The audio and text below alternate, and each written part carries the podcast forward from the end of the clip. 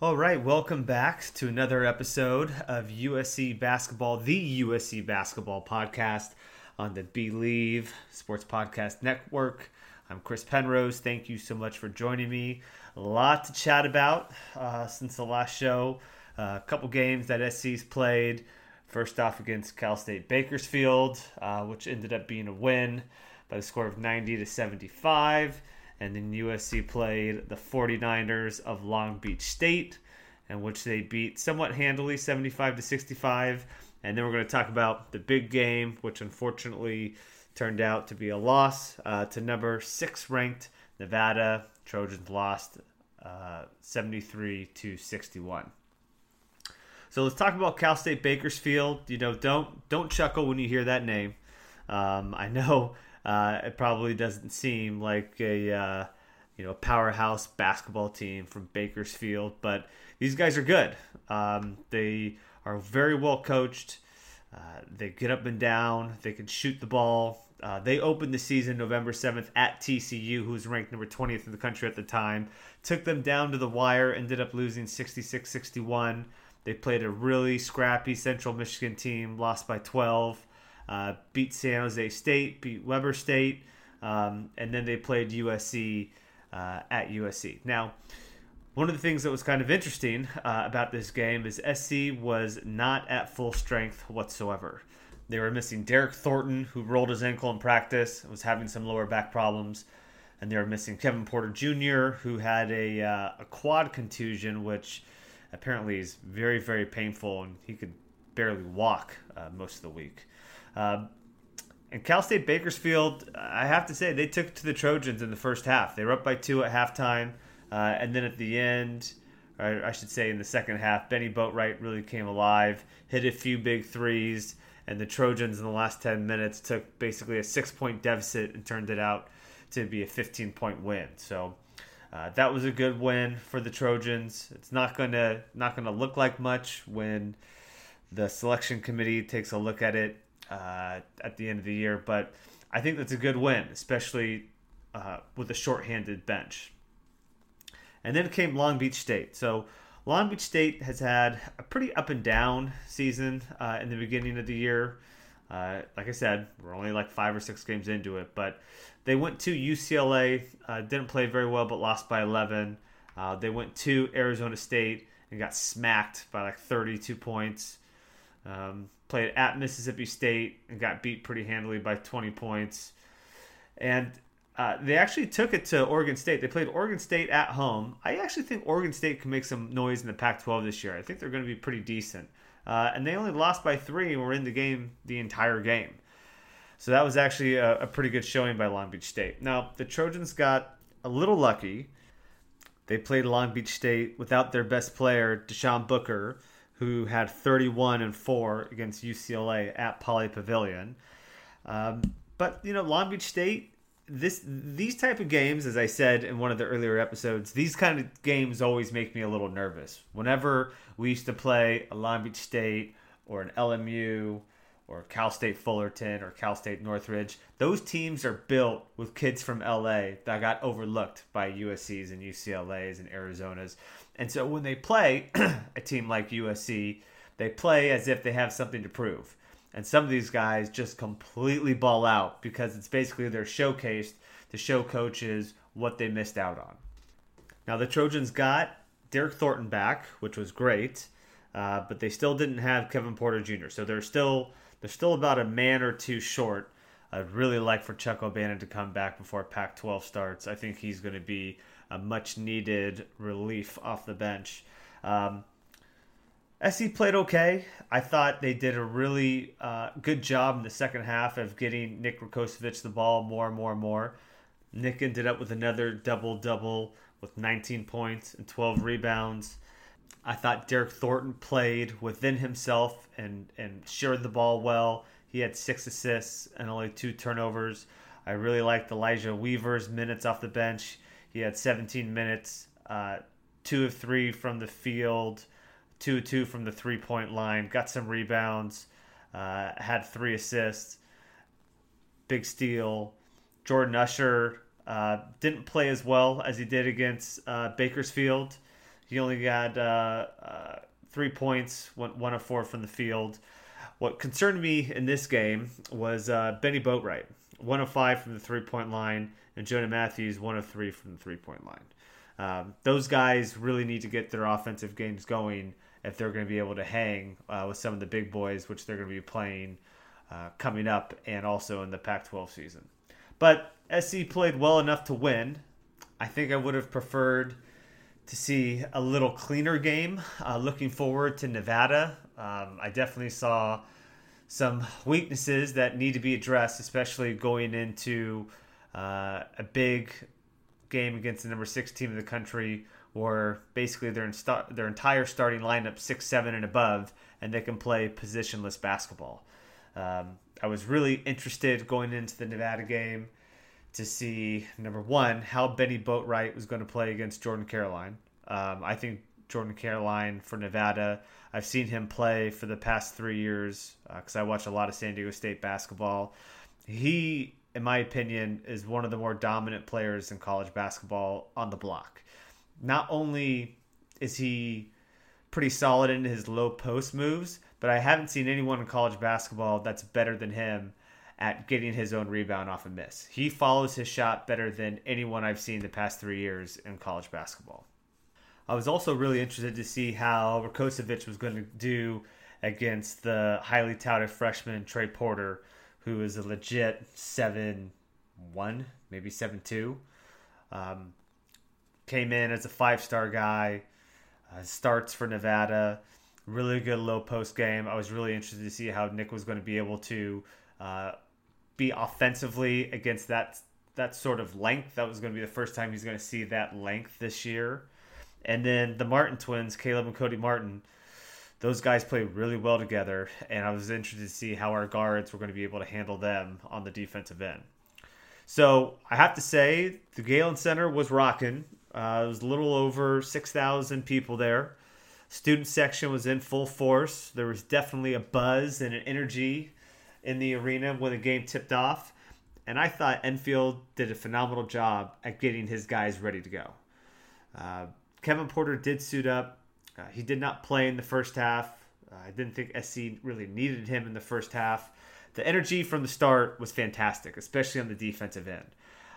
You'll hear me say this a million times on this show. I'm not a fan of the zone defense whatsoever. But in the first half, it was working. And I think that was because the defenders were moving. They were they had their hands in passing lanes. They were getting to the ball. They weren't giving up open threes. The one thing that was frustrating watching though is when the ball went into the middle of the zone. Jordan Caroline was the guy getting the ball in the middle. And all the coaches were saying make him a shooter and Caroline kept on getting to the hole. And that's something that you just can't you can't do if you're going to play zone defense. Number 1, you're trying to you're trying to not let the ball get into the middle of the zone. But if it does, the last thing you can do is let that guy get to the rim because then the whole defense sucks in, and not only will that create wide open threes, uh, but the whole defense gets smaller. The whole thing is when you're in a zone, you're supposed to push the offense out. You're supposed to make yourselves look longer than you are, and you're not supposed to let anything happen inside. And the depth of the zone is when the ball gets on the interior. But I thought SC played really, really well. Uh, they got up and down the floor. They rebounded the ball defensively, and then they were up about seven or eight points with about four minutes to go.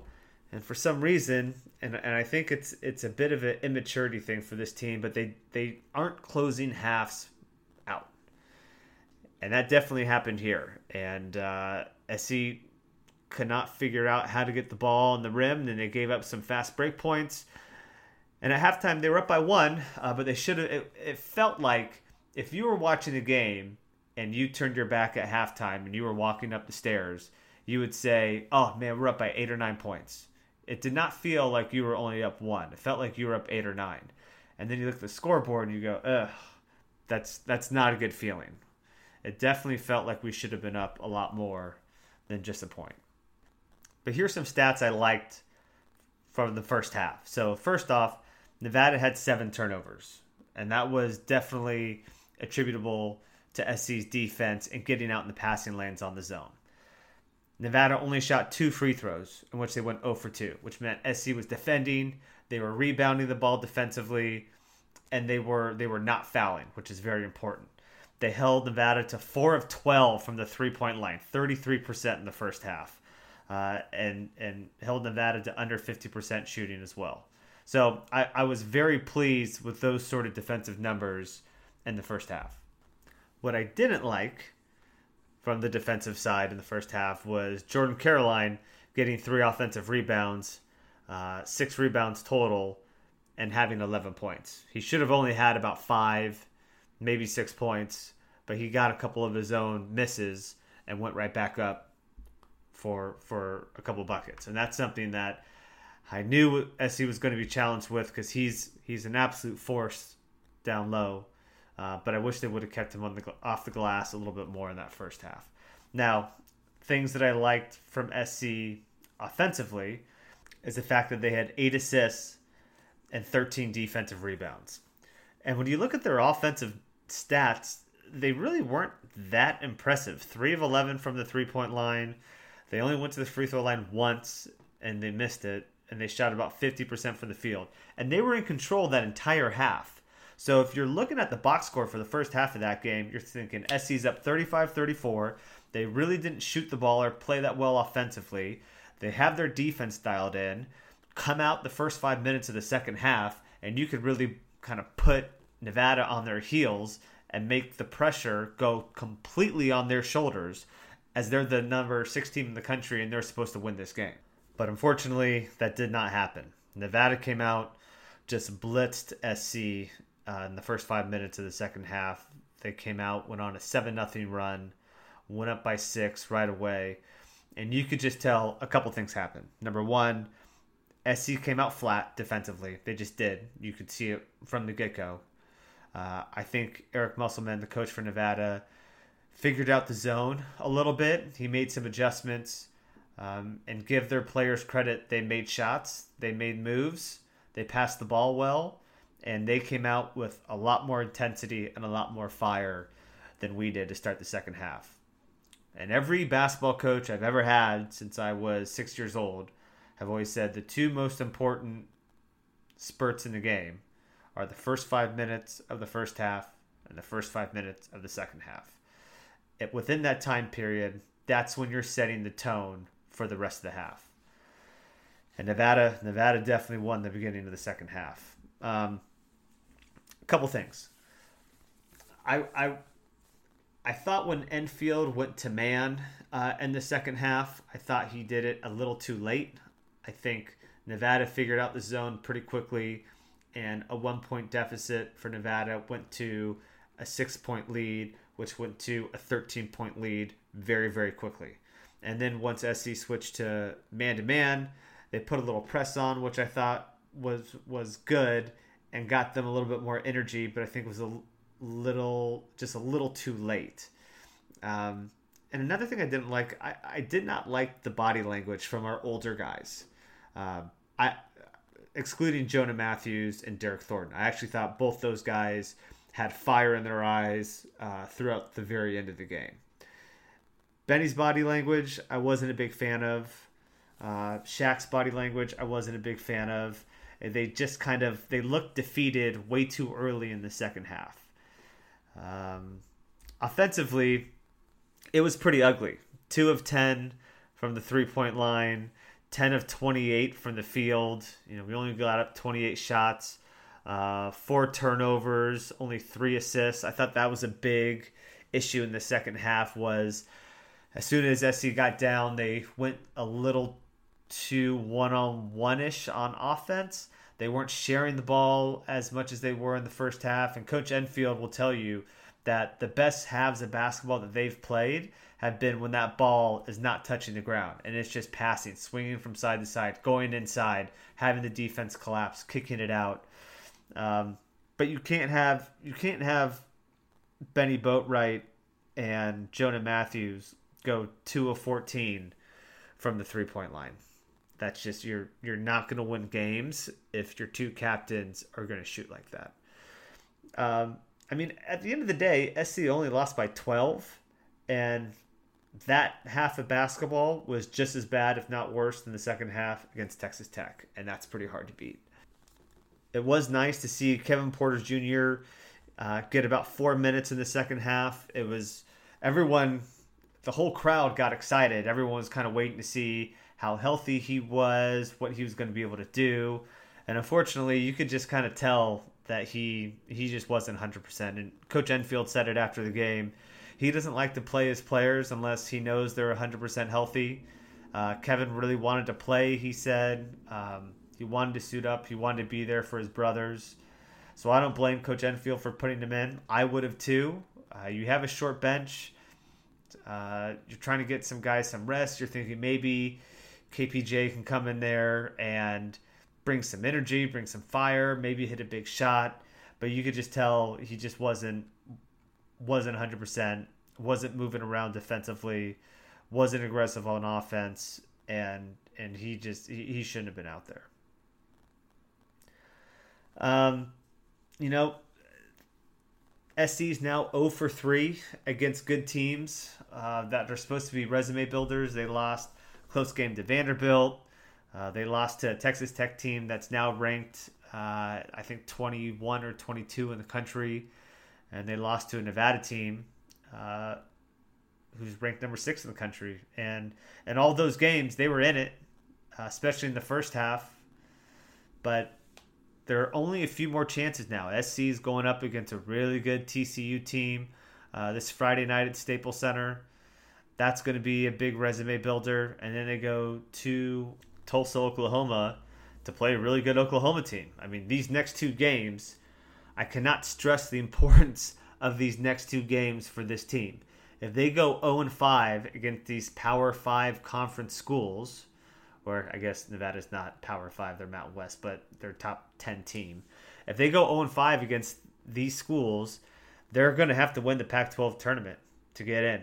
Um, unless they go undefeated in the Pac 12, which I don't know. Oregon's losing games left and right. Arizona doesn't look that great. UCLA got their butts kicked by Michigan State, North Carolina.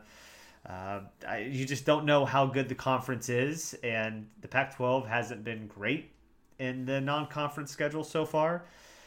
So, SC's got to win a couple of these games in order to make their resume look good for the selection committee come March.